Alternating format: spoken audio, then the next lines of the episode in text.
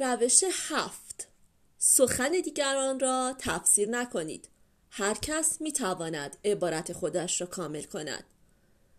این حرکت زشت و مخرب نه فقط باعث بی احترامی و عدم علاقه دیگران می شود انرژی زیادی نیز مصرف می کند تصور کنید وقتی کسی را وادار به عجله می کنید میان حرفش می دوید یا جمله اش را تمام می کنید نه تنها مجبورید مراقب افکار خودتان باشید بلکه باید مراقب حرفهای طرفتان هم باشید این رفتار که در میان اغلب مردم گرفتار مرسوم است هر دو طرف را وامی دارد تا در سخن گفتن و فکر کردن عجله کنند و به این ترتیب هر دو عصبی، حساس و سرخورده می شوند.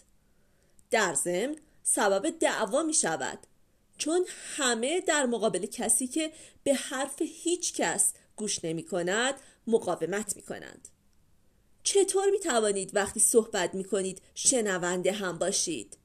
به محض اینکه متوجه شدید دارید حرف دیگران را قطع می کنید دست نگه دارید. خواهید دید که این کار چیزی بیشتر از یک عادت ساده که قادر به دیدنش شده اید نیست. این خبر خوبی است. چون آنچه باید بکنید این است. به محض فراموش کردن به خودتان یادآوری کنید. صبور باشید. تحمل کنید و به دیگران اجازه دهید صحبتشان را تمام کنند. در این صورت بلافاصله توجه خواهید کرد که در رابطه با مردم زندگیتان رشد می کند در نتیجه این عمل کوچک و ساده هنگام ارتباط با اطرافیان آرام و راحت می شوید. وقتی آنها احساس کنند می شنوند و شنیده می شوند آرام می گیرند.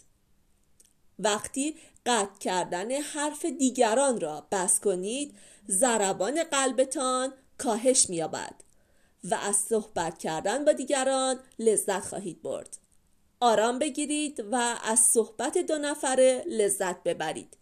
این یک راه آسان برای آرامش و دوست داشتن مردم است.